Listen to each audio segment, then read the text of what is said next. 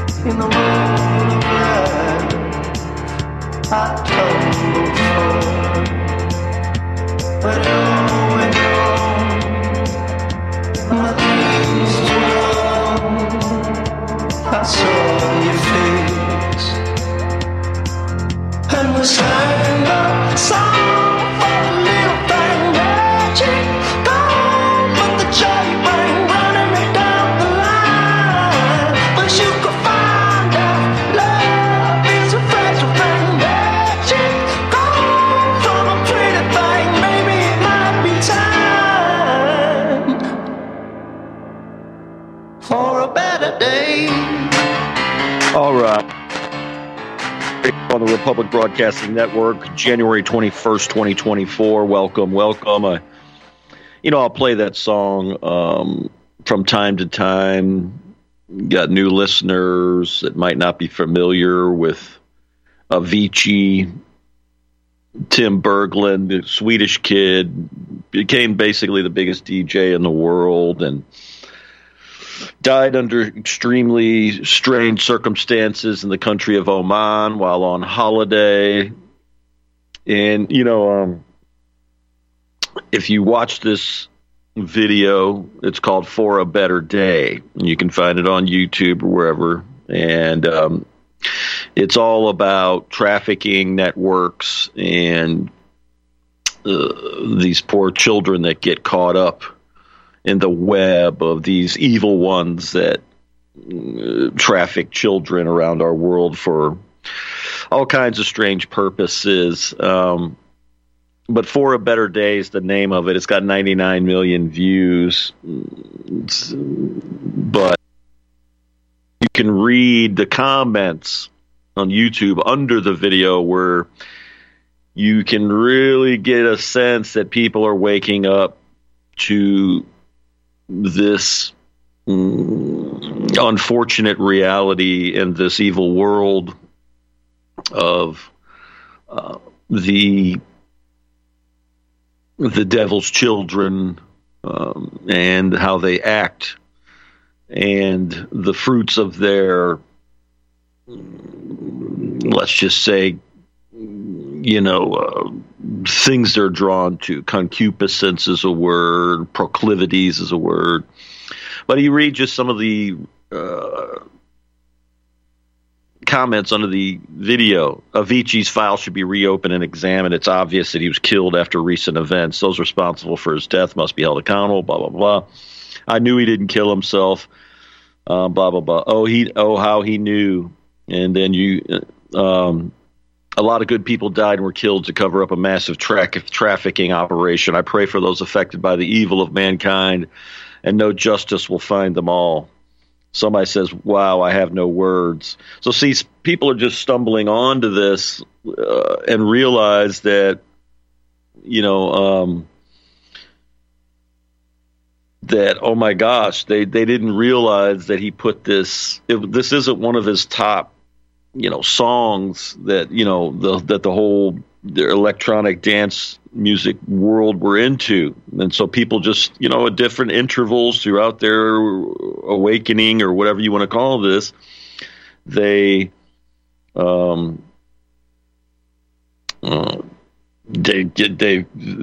this one. They're like, oh my God, dead. And they're saying this, I want to see if the media will label Avicii as a conspiracy theorist, right winger, and all the ists as well. But you get into it, and then there's people that throw in Chester Bennington and Chris Cornell and others in Avicii killed for exposing the truth. So a lot of people are just getting wise to the to the reality that is human existence here in this plane of existence. I've got a ton of things to go through tonight, and I don't know how I'm going to get to it all. I never do. I get to probably 1/3 of the things that I have pulled up in the 13 audio clips, and I don't know, 30 or 40 articles. So I guess I want to start with the UFC and Sean Strickland and Dana White. Okay, Sean Strickland, he lost his fight last night. He was the 185-pound champion of the Ultimate Fighting Championship, who's been merged with the World Wrestling Entertainment thing under this company called Endeavor. Ari Emanuel's all involved in it and so forth. But this was in Toronto, the fight last night, and Sean Strickland is a very outspoken character. I've talked about him before. If you want to get clip 8 ready, Sam, and they bleep out some of the language in here. A little bit of it gets through, but I think for posterity purposes, I'll go ahead and play this. But he has an interaction with reporters, and this went viral. And many of you are going to be like, oh, Robert, everybody else played it. Well, this goes in the archives, and this is for as long as archives last. So this is the former middleweight champ, Sean Strickland. Go ahead and play clip 8, getting into it with a reporter in Canada. I did want to ask, you're in Toronto. Welcome. Glad to hear it. It's been great. Are you Canadian? Of course I am. Are you part of the fucking opposition? Are you? I don't know how to phrase that. You got to yeah. Well, I did want to ask. Did you vote for Trudeau? I'm not going to say. And let me tell you something right now. But man says he's not going to say. Like, if you ask a motherfucker, did you vote for Biden? He's like, well, I'm not going to say. That's none of your business. He voted for fucking Biden. Sean, so hey, Sean, I'm glad you had great experiences. So this is what I'm talking about, you guys. The enemy of Canada. Sure. All right. That's what it's got to be. We've got a pretty supportive gay and lesbian community in this city. I did want to ask you about something you wrote a couple of years ago. You said, if I had a gay son, I would think I'd... Oh, look, another. I'm saying to you, the swamp, you guys, the swamp. You become a champion, you become a star, and someone says... Let me ask you something. Are you gay? Have you had the chance to interact with a more diverse... Let me know, are you gay? Can I get an answer? Well, no, I'm asking, this is a part of... Are you a gay man? I'm an ally of the community. Okay. If you had a son and he was like, you had a son, he was gay, you'd be like, oh man, you don't want a grandkid? No problem with it. Oh man, well, dude, you're a weak fucking man, dude. You're part of the fucking problem. You elected Justin Trudeau. When he sees the bank accounts, you're just fucking pathetic. And the fact that you have no fucking backbone. And has he shut down your fucking country and seized bank accounts? You ask me some stupid shit like that, go fuck yourself. Move the fuck on, man. That doesn't really answer the question, but I did want to ask also things you said about the trans community. You said this past October when they announced the Bud Light sponsorship that you'd go so hard on Bud Light in your next fight, they'll have to accept me or denounce me when they know will know what they stand for. Are you still going to use your fight time to kind of speak on that? Here's the thing about Bud Light. 10 years ago, to be trans was a mental fucking illness. And now all of a sudden, people like you have fucking weaseled your way into the world. You are an infection. You are the definition of weakness. Everything that is wrong with the world is because of fucking you. And the best thing is the world's not buying it. The world's not buying your fucking bullshit you're fucking peddling. The world is not saying, you know what? You're right. Chicks have dicks. The world's not saying that. The world's saying, no, there are two genders. I don't want my kids being taught about, who they could fuck in school. I don't want my kids being taught about, their sexual preference. Like, dude, this guy is the fucking enemy. You want to look at the fucking enemy to our world? It's that motherfucker right there asking these stupid fucking questions. All right, you can stop that there. And I apologize, but this is going to, this is fascinating due to what Canada's under right now, okay? This creeping, complete totalitarianism under this Castro-Trudeau regime. And I'm sure King Charles, Queen Charles over there across the pond is loving Trudeau, okay? Because we know that this guy in bed with Jimmy Savile and all the creepy stuff of this so-called royal family over there in Britain, all of these crown colonies, including probably ours, pretty much. You see this sickness has infected, and I'm going to talk about all of these people that they've installed throughout, and in a minute.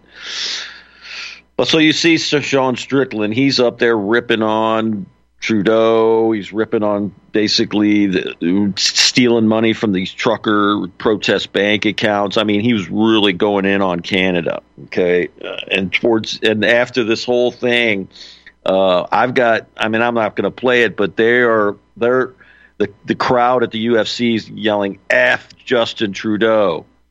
Okay, I mean in unison, it's crazy. And then Dana White after the fight. And it's an interesting dynamic with the guy that won, Dricus Du Plessis, a white South African guy from Pretoria. And so this is all going to be set up probably for an Israel Adesanya fight, okay, the African versus the African, blah, blah, blah, blah. But it's interesting that this whole dynamic with him being a white South African and winning the first South African to win a UFC title and all this. But to get back to Dana White, and this is clip 7, Sam, go ahead and have that one ready. These reporters come at Dana over Strickland. And this is really, really good stuff from Dana White. And go ahead and play clip 7. Dana, if I get over here, Sean Strickland, the story of the week, maybe the story of the last year, 14 months. There was a bit of a scuffle earlier this week. Some comments he made, some offensive comments, caused some public backlash. But I know you're not in the policy of policing your fighter's speech, but was there any discussion with UFC, ESPN, Bud Light, any sponsors about how to kind of handle this situation? Zero.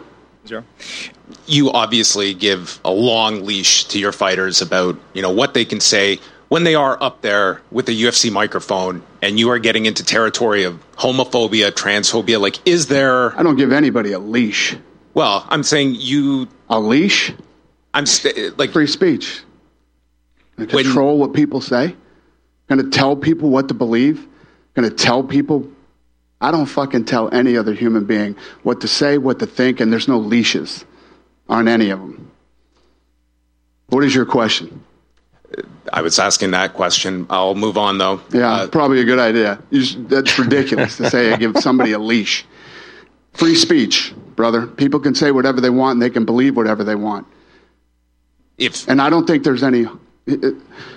We had two gay women who fought in the co-main event. They sat on the stage with Sean Strickland. They could give a shit what Sean Strickland thinks, or what he says, or what his beliefs are, or what his opinions are.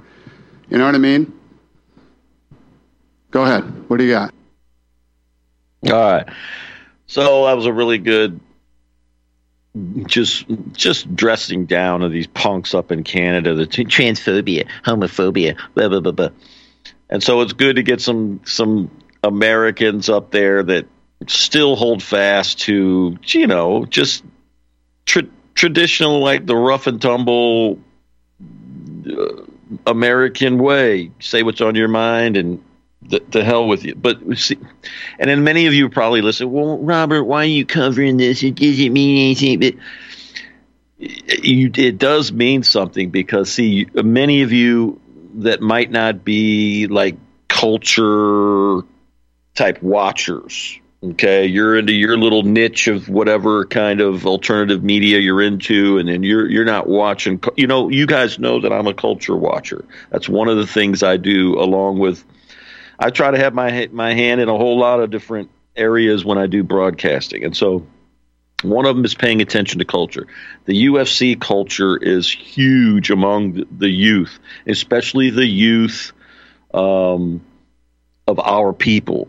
And I'm talking American, but I'm also talking white. I'm talking alpha, whites that are still know that they're boys and men and so forth, and even in black circles and so forth. But this is traditional gender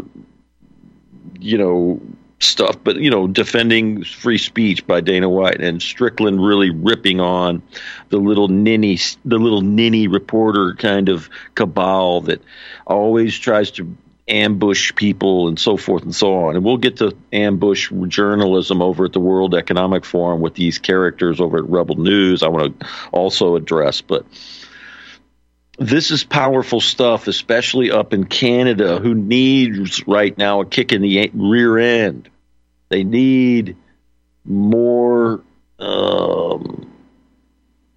enforcement to say, you know what, throw off these clowns like Trudeau, these people like Biden and Harris and the Obamas and all these people. We need to become obtuse again as Americans and say, shove it to the government about a whole lot of things. Okay. And this is just kind of reinforces that. Now we're going to have to talk about this bigger picture tonight too, about these deck chairs being moved around on the USS Titanic right now of our country. And the UFC plays a part with Trump and all this, but I see so many areas where they're setting the stage for Trump's return purposefully by like the Democrats have been giving orders by somebody to be so repulsive and goofy and just over the top that they're going to cause snapbacks on so many levels. And so it's almost like you're creating the society so ugly and wicked that it's almost like reverse psychology. And I see the hand of the Jesuits in this, because there's no way that these guys, after all these centuries of being counter revolutionaries in the Catholic Church and all this, all of a sudden are just going to be out-left the left. I'm talking out-loon the loony Marxist nuts. And so, I listen to some of these kind of Vatican watchers, and they talk about the new right, okay? And then basically they're saying that this is all being set up for a huge pendulum shift to the right in an artificial manner to really turn us into some sort of gulag state, but run by, let's just say, reactionaries, religious reactionaries. Okay, kind of like your Middle Ages Catholic kind of deal. And so some people believe that that's why the Vatican II gang that's running the Rome right now is just full blown, just putting a bad taste in the mouth of just about almost all Catholics all over the place, and they're doing this as a reverse psyop. We'll have to see how this plays out. But anyway, the cultural aspects here of laying the groundwork for Trump to return, it's just getting so almost obvious now. You're getting Vivek Ramaswamy. He drops out, endorses Trump now today. Ron DeSantis, governor of Florida, decides to drop out of the race and endorse Trump. Now, you've got all this crap coming out of the World Economic Forum where it's just hyper kvetching about Trump. Alex Soros and all these people from MI6, BlackRock, all these people. Oh, Trump's a danger to the world. Boris Johnson saying maybe we need Trump back, and all this crap. And so it's an interesting kind of set of stimuli to look at. Now, Sam, if you want to get clip 9 ready. Now, the hijacker sent me this one earlier. from Black Pigeon Speaks, and it's talking about the deep state maybe bringing Trump back for pretty much a big Middle East war, okay? Let's go ahead and play clip 9. Nor that in the last congressional cycle, more than 95% of AIPAC-backed candidates won their elections, a fact that they are proud to boast about. It has been an open secret for decades in Washington, but an absolute taboo to comment upon, and that is the massive amount of money that the Israel lobby spends during American election cycles and the power they have over candidates and overall American policy. It's pretty well known and clear that Washington is a wretched hive of scum and villainy, and its odious institutions and policymakers are bought and sold by lobbying groups like AIPAC, among others, and the influence that these lobbying groups have over policy. But in an interesting twist for the past few months, it's become clearer and clearer who is the tail that is wagging the American dog to more and more people as they look at U.S. foreign policy and vetoes given year after year after year by the United States in the Security Council at the United Nations. It can no longer be denied, and the taboo is evaporating. However, given the awakening within the American public and especially amongst Democratic voters, AIPAC is set to spend over $100 million this year to unseat the 7 so-called squad members during the Democratic primaries who are not sympathetic to the national interests of Israel. But it should be clear, this doesn't mean that AIPAC doesn't play both sides of the political aisle.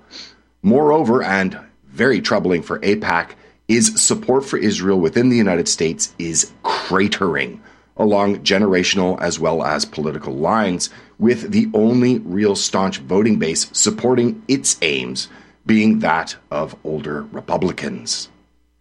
For his part, Joe Biden is getting serious blowback from young voters as well as those within his own party. And this, in my estimation, could set the stage for this year's presidential selection being handed over to Donald Trump again. But it will be a poisoned chalice. Let me explain.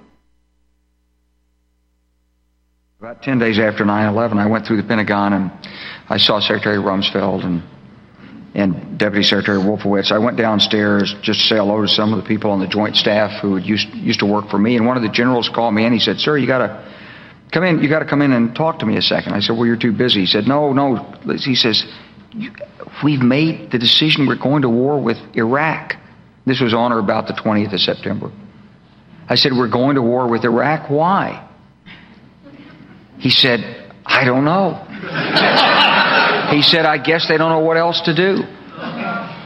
He said, "I guess it's like we don't know what to do about terrorists, but we've got a good military and we can take down governments." And he said, "I guess if the only tool you have is a hammer, every problem has to look like a nail."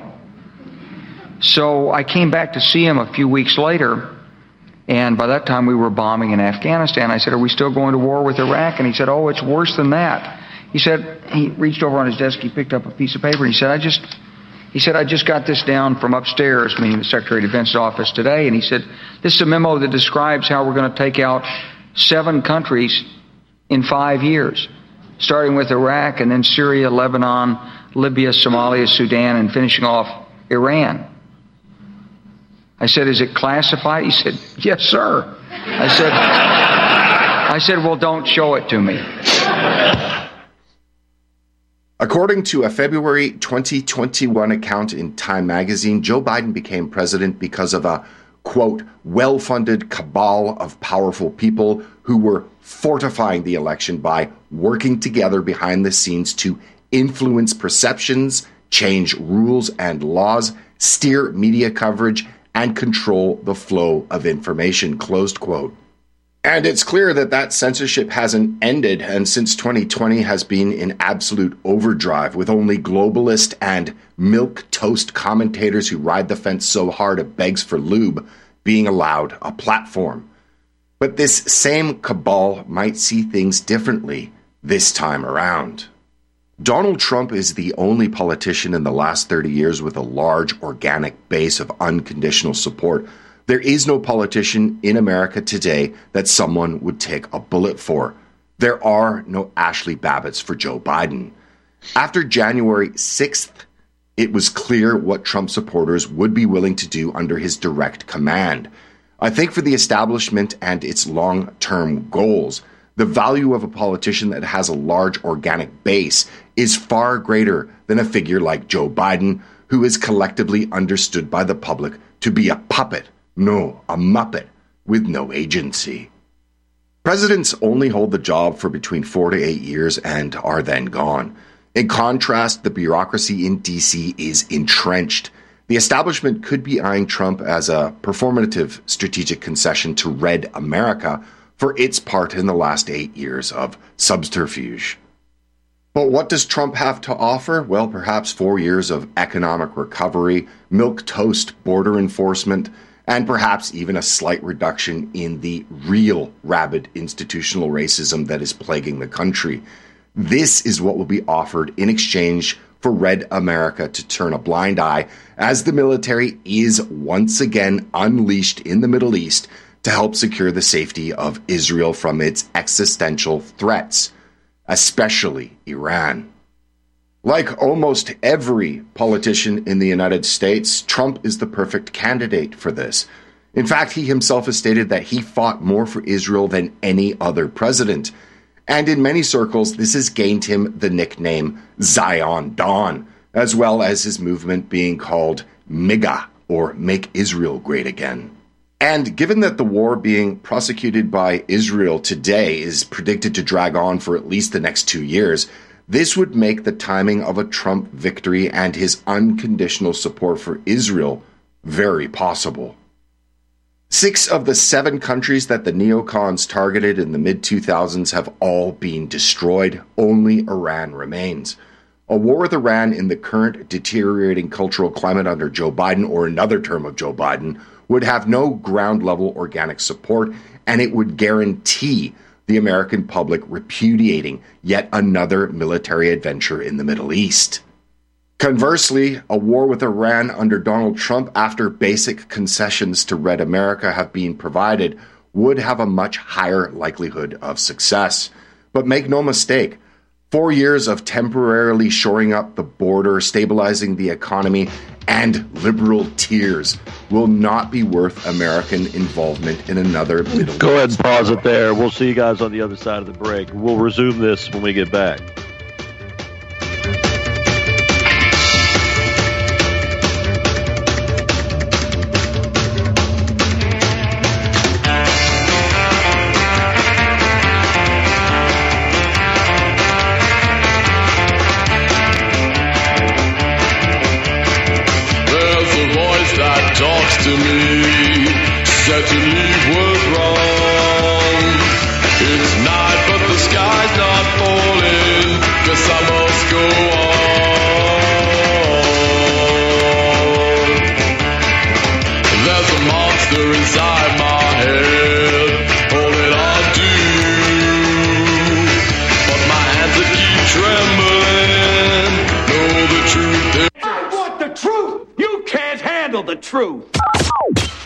You're listening to Republic Broadcasting Network.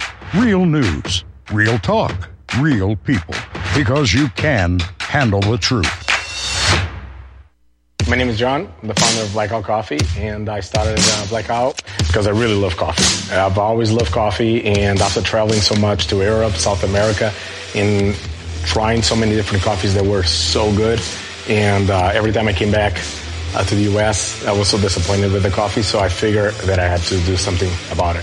The biggest difference is on the beans and the roasting process, how we roast it, and how fresh it is. The fresher the roast, the better the quality. Here I have all of the coffee. It's roasted within 1 to 2 days prior to being shipped. So it literally gets to consumers' house within 3 to 5 days after being roasted. If you like coffee, you have to try ours. It's fresh roasted. It's one of the best beans that we can get, and you will definitely see the difference. Visit blackoutcoffee.com and use the coupon code REPUB10. That's REPUB10. Corporate media dominates the American opinion. Finding independent voices that counter this avalanche is becoming increasingly difficult. With the endless corruption running rampant throughout our government, independent voices are needed more than ever to battle the offensive against our freedoms and liberties. As a listener of RBN, no one understands this concept better than you. Now it's up to you to do your part. The time has come for you to take action and begin broadcasting the truth to hundreds or thousands of people every month. Sound impossible? Quite the contrary. With pointed slogans from LibertyStickers.com, you can reach countless sleeping Americans unaware that they live in a real-life wonderland. LibertyStickers.com has a huge inventory of political bumper stickers and messages that reflect the truth about our government, our politicians, and the future of America. With so many in stock, there's one perfect for you. Visit us today at LibertyStickers.com. Again, that's LibertyStickers.com. Do your part. Your voice is important. Let it be heard. Homeowners, are you in foreclosure, expecting to be served with a foreclosure lawsuit, or suspect your lender has coerced you into an illegal mortgage transaction? A huge number of mortgages made in the last 10 years have legal issues and are possibly defective. State laws and the U.S. Supreme Court have upheld that defective mortgage documents are grounds for foreclosure defense and for counterclaims in favor of the homeowner. If your mortgage has been sold or assigned since closing the loan, it may be defective and you may be paying the wrong party, and the lender may not have standing or the right to foreclose or collect payments under the law. If you would like to know if your mortgage is legal or not, or know if you are paying the right party, we can help. Our initial consultations are free of charge. We are not attorneys. We are legal researchers and work closely with experienced lawyers who know how to help you find the evidence to help you keep your home. Email Tom at republicbroadcasting.org. T-O-M at republicbroadcasting.org.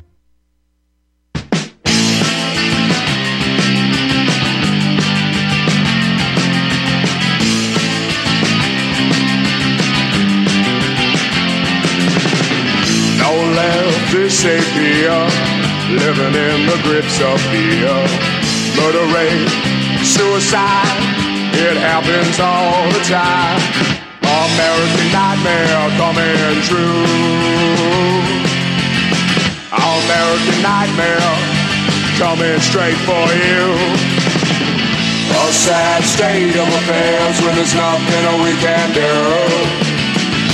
Sit and watch our country die. It affects, it injects, to correct we reject, the beginning of the end of time. All right, we're back. Incendiary Radio on the Republic Broadcasting Network. So...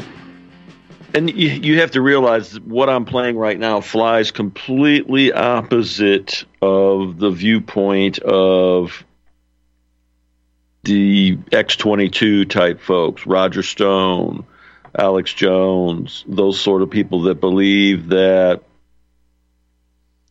Trump is I've got articles up basically talking about that, all these people like from NBC and all this, they're basically saying that Trump is going to sick the military on, this was on Dr. Fetzer's site. NBC fears grow that Trump will use the military in dictatorial ways if he returns to the White House. Okay, and so all these people, Trump sparking fears among those who understand the inner workings of the Pentagon that he would convert the nonpartisan U.S. military into the muscular arm of his political agendas. He makes comments about dictatorship and devalues the checks and balances that underpin the nation's two-century-old democracy. Blah, blah, blah, blah. Well, guess what? The checks and balances have been wrecked. I've talked about this ad nauseum due to the fact that we have a bunch of these bar lawyers and cabals within the bar, especially on the far left side of the political spectrum, that just trash rule of law. And, look at the lawfare going on against all these people right now from January 6th, even any stuff, Ergoran, Engoron, this Judge Kaplan on sicking on them on Trump. So basically, you got all this hype now coming from the corporate media. Oh, Trump's going to use the military. We're all going to get arrested. We're all going to go to camps.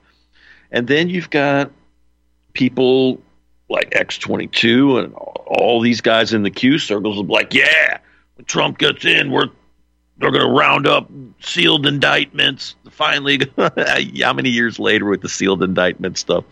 They're all going to go to jail. So, you know, you've got the people in the Q kind of wing of the American right talk about, yeah, we're rounding up the deep state, blah, blah, blah.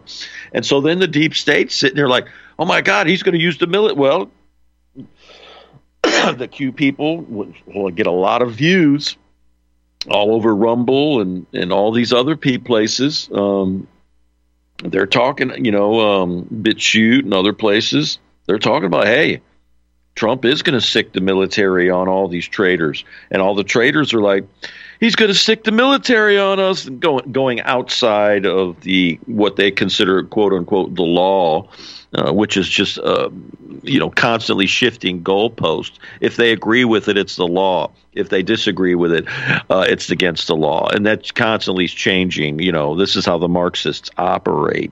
And we have to be mindful of that. And it, you know, for those of us that have been paying attention for all this time, it really just gets you, you know, you get worn out by it due to the fact that they never stop lying and prevaricating and moving the goalposts and flipping the script and projecting and all the other Alinskyite goofball stuff that they do. But let's get back to the narrative of the selection kind of angle that Black Pigeon Speaks is talking about. Go ahead and resume that clip. Border, stabilizing the economy, and liberal tears will not be worth American involvement in another Middle East war on behalf of Israel. And this should be understood by not only Republican voters, but also by Democratic voters, because America has reached its Boris Yeltsin moment with Joe Biden, a Muppet that everyone knows has no agency and is not in control of anything. And it shows, as he is one of the most unpopular presidents of all time. Anyone who comes after him, even Donald Trump, will be seen as an improvement by at least 50% of the population. But given the current state of the United States, socially, economically, and politically, whoever forms the next administration in 2025 will inherit a poisoned chalice. At the beginning of 2020, in a video, I suggested that this decade would be one of chaos and struggle. But to be honest, I didn't quite predict it would be this bad. Thanks very much for watching. If you like this, you know, just seeing the machinations of these kind of cases falling apart on, and we look, we know these cases were bogus with Georgia and Fannie Will, but the way that this is like perfectly playing out, like I always talk about, like a Shakespearean play or novel or whatever you want to call it, it's really just. Now we'll have to see what happens with this New Hampshire thing with DeSantis ducking out now, and how this affects this whole Nikki Haley, Nimarata Randhawa thing. But, you know, I was thinking about this. Kamala Harris, half Indian, half Jamaican. Tulsi Gabbard, Indian, Hindu. Vivek Ramaswamy, Hindu. So, and then you have Nikki Haley, Nimarata Randhawa, Hindu. And then, you know, she's got all this baggage now that was talking about these affairs that are all coming out, like the muckrakers on the right digging up all this stuff on Nimarata. So you got Harris, Gabbard, Vivek, Haley. Okay. All right up there running for president. So you got all these freaking. Then you've got the guy named Yousef out of Scotland. Okay. Like Pakistani type dude. He's the prime minister, head of state of Scotland. Then you got this Varadkar guy in Ireland. Then you got Sunak in Britain. And then you want to tell me that replacement is a theory where the UK basically has just wiped whites out of leadership, and they put these Pakistani Indian types all in way up in their government purposefully, by the way. Oh, and don't forget Sadiq Khan, the mayor of London. But the great replacement is just a conspiracy theory, you see. So very, very wild to see this rush to.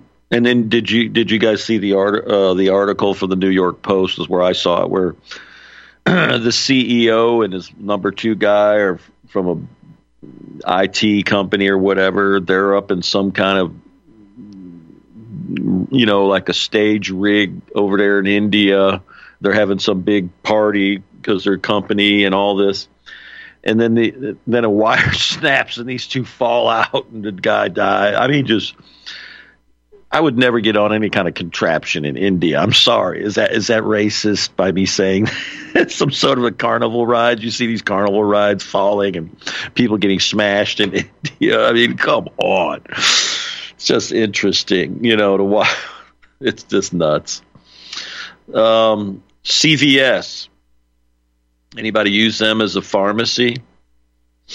Alleged CVS internal documents and DEI on DEI sparks violation of Civil Rights Act, according to conservatives.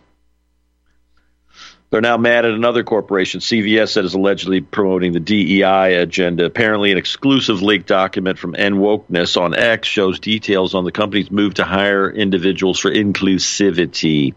However, it seems that the whole DEI movement is headed in a negative direction. According to AP, DEI movement is being challenged by an 1866 civil rights law. A legal battle is unfolding over the use of Section 1981 of the Civil Rights Act of 1866 to challenge workplace diversity programs and minority-owned business funding. So you're seeing this everywhere. So I want to talk about this Rebel News, guys. Ezra Levant and Avi Yemeni, these two Jewish guys, rebel Jews, okay? And it's interesting they use the word rebel news. And I think, didn't Saul Alinsky dedicate his book to the first rebel, or was it revolution? I can't remember. Lucifer. How do they get all the ambush interviews over there in Davos? I know they go and look, they've got they got some money to get there and be in the hotels, but isn't it fascinating the last couple of years and when they did these big WEF meetings that Rebel News, these guys get just so happened to get the ambush on John Kerry and heads of what was it, one of those, maybe it was Vanguard or one of them, but they get all these ambush interviews as they're walking down the street, and like security doesn't beat them off. You know, cops ain't around, scuttle them off away from the attendees and so forth. They get these long, extended, walking kind of ambush journalistic interviews where I just something rubs me the wrong way with how Rebel News gets this. And it's like they get to the corner of the market on these kind of, and then so many people play them. You know, Alex Jones has them on. They talk about it, and they play the videos, and it's just, and I don't know. I don't know the nuts and bolts of it, but it just kind of, it just is something. There's some sort of a, you know, red flag there. I don't know what's up with that. Nick Fuentes. Let's talk about this kid, Nick Fuentes. He's a quirky kid. Got some real strange looking hands when you watch him, like on his show or whatever. I'll dip in there and see what he's saying from time to time. But Kyle Hunt over on Renegade Tribune did this collage where he put together all this stuff, basically saying, look, this is case closed on this Fuentes character. And there's this is clip 5, by the way, Sam, if you want to get clip 5 ready. He plays Nick Fuentes on January 6th, bullhorning. And think of Ray Epps when you listen to this clip. And now we know Nick Fuentes got thrown on this no-fly list for a while. And then I think he's been reinstated and so forth. He's hanging out with Kanye West, and we know about all that, okay? But listen to him talking at the Capitol through a bullhorn, and then we'll come back and we'll address it. Go ahead and roll clip 5.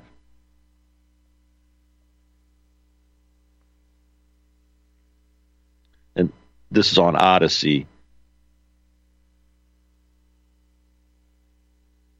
All right.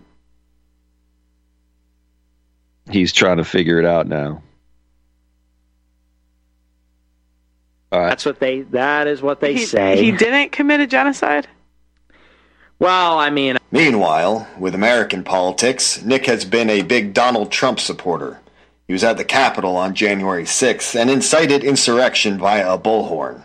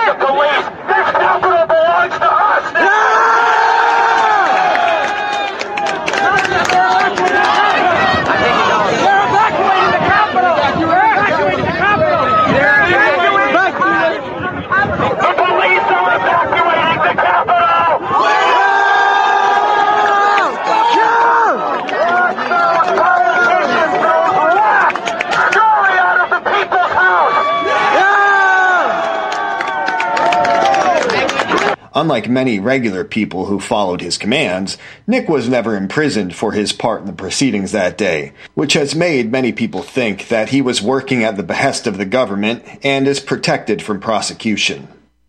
Nick also has a strange relationship with Jews. He often speaks against them, but has had many... Go ahead and stop it there, but keep it at that point in case we want to come back to it.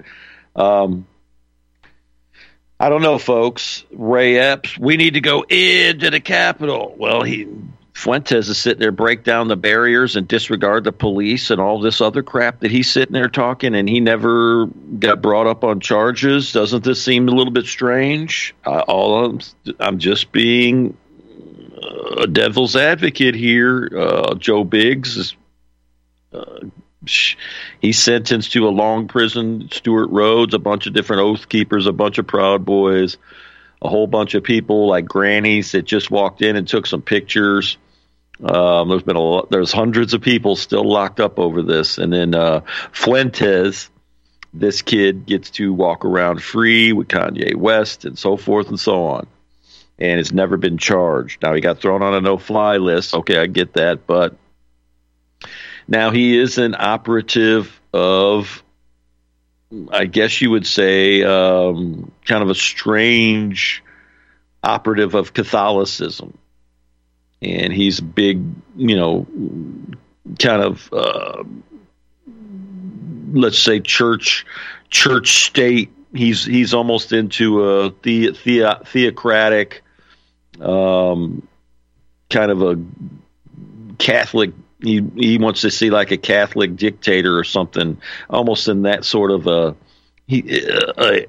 vein as far as philosophic. I'm not saying he's all for that here in the United States, but he's made some interesting comments over the years of things of that nature. So it's just something to kind of, think about when you're looking at Nick Fuentes. This guy from the Heritage Foundation, Kevin Roberts. Okay. Now you've got all these people that went to Davos, and some of them have really, this is clip 11, Sam, if you want to get this one ready. They really, like, it's almost script. I feel some sort of a scripting, because Heritage Foundation to me is, it's part of the right kind of, it's like kosher almost. I'm not saying uniparty, but they've been there forever. They produce the likes of all kinds of people like Laura Ingram types and these type of people. And for him to go up there and rip the World Economic Forum like this, go ahead and play clip 11. It's laughable that you would, or anyone would, describe Davos as protecting liberal democracy. It's equally, standing up for it. It's equally laughable to use the word dictatorship at Davos and aim that at President Trump. In fact, I think that's absurd. But I'm going to step aside from that constructive criticism and instead answer your question. Yep. And I'm going to be substantive here.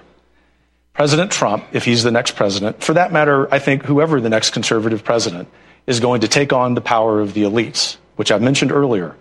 But the thing that I want to drive home here, the very reason that I'm here at Davos, is to explain to many people in this room and who are watching, with all due respect, nothing personal, but that you're part of the problem. Political elites tell the average people on 3 or 4 or 5 issues that the reality is X, when in fact reality is Y. Take immigration. Elites tell us that open borders and even illegal immigration are okay. The average person tells us in the United States that both rob them of the American way of life. They're right. President Trump will take that on behalf of the average American.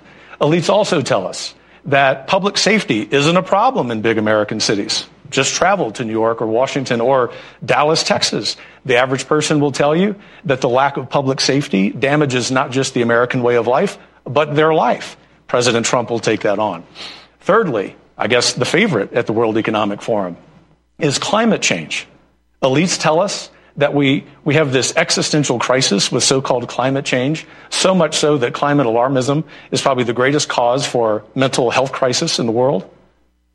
The solutions, the average person know, based on climate change, are far worse and more harmful and cost more human lives, especially in Europe during the time that you need heating, than do the problem and the problems themselves. Fourth, 2 more here, Robin. Okay. The fourth, China. The number one adversary, not just to the United States, but to free people on planet Earth. Not only do we at Davos not say that, we give the Chinese Communist Party a platform. Count on President Trump ending that nonsense. And fifth, as we sit here, another supranational organization, the World Health Organization, is discussing foisting gender ideology upon the global south. These are practices that are under review, if not being rejected, by countries in Northern Europe. The new president, especially if it's President Trump, will, as you like to say, trust the science. He will understand the basic biological reality of manhood and womanhood. And do you know why? Not because of retribution, not because he's a dictator, but because he has the power of the American people behind him. And it's connected to Senator Portman's excellent point that in addition to needing a vigorous executive, we look forward to having the popular will inform both the House and Senate in 2025 to pass laws on all of those issues and many others. Ultimately, Robin, I think President Trump, if in fact he wins a second term, is going to be inspired by the wise words of Javier Milei, who said that he was in power not to guide sheep, but to awaken lions. That's what the average American and the average free person on planet Earth wants out of leaders. All right. So, I mean, it sounds great, you know, that everybody's like, oh, populism's rising. The people are getting awakened. I just see, I see it, but I also am very leery because this whole thing with the World Economic Forum, oh, it's restoring trust and blah, blah, blah, blah. And, you know, with the COVID operation and all this stuff. So they're talking out one side of their mouth, and then on the other side of their mouth, they're still, you got John Kerry saying, we need to accelerate. We need to blah, blah, blah, blah. One person can't stop what we've started. So you see, it's almost like they're giving you a surface steam valve while behind the scenes wringing their hands. They're like, put the pedal to the metal on these freaking creeps. You know, it's like Bug's Life type, you know, stuff going on in the background, you know. So I'm torn right now. I want to have some sort of a light at the end of the tunnel kind of feeling, so forth and so on. But unfortunately, I think there's an event, a cataclysmic type, a COVID level event, and it doesn't necessarily have to be another, you know, biological angle event. It could be something war related. It could be something financial. It could be grid, you know, cyber. They're, you know, they've got a lot of, let's just say, tools, unfortunately, in their little box. And it could be cyber cocktailed with a financial crash. And then this causes the reset, the implementation of the CBDC and all that. Now, Trump has said, you know, that, you know, Trump to announce, reportedly to announce he will never, allegedly he said it at one of the rallies, that he's never going to allow a CBDC, you know, created by the Fed, blah, blah, blah, blah. Well, what are you going to do about the Fed itself, the money changer cabal? All right, we'll see you guys on the other side of the break.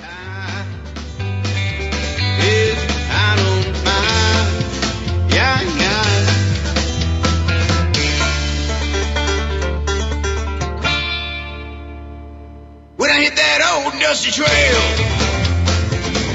hit it hard like to nail. I'm standing on that devil's day, and I hit that old dusty trail.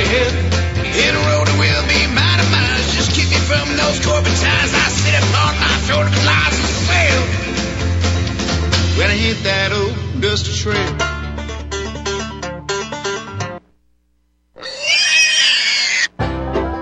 Hi, Tom Bolton for Ease Off. I know so many of you are finding our Easy 4 carcass drop and lift an essential tool for your meat processing operation, but today I want to spotlight 4 of our new products. First, our right height hog cradles with steel or aluminum frames. Our customers love this back-saving innovation that enhances sanitation and speeds production.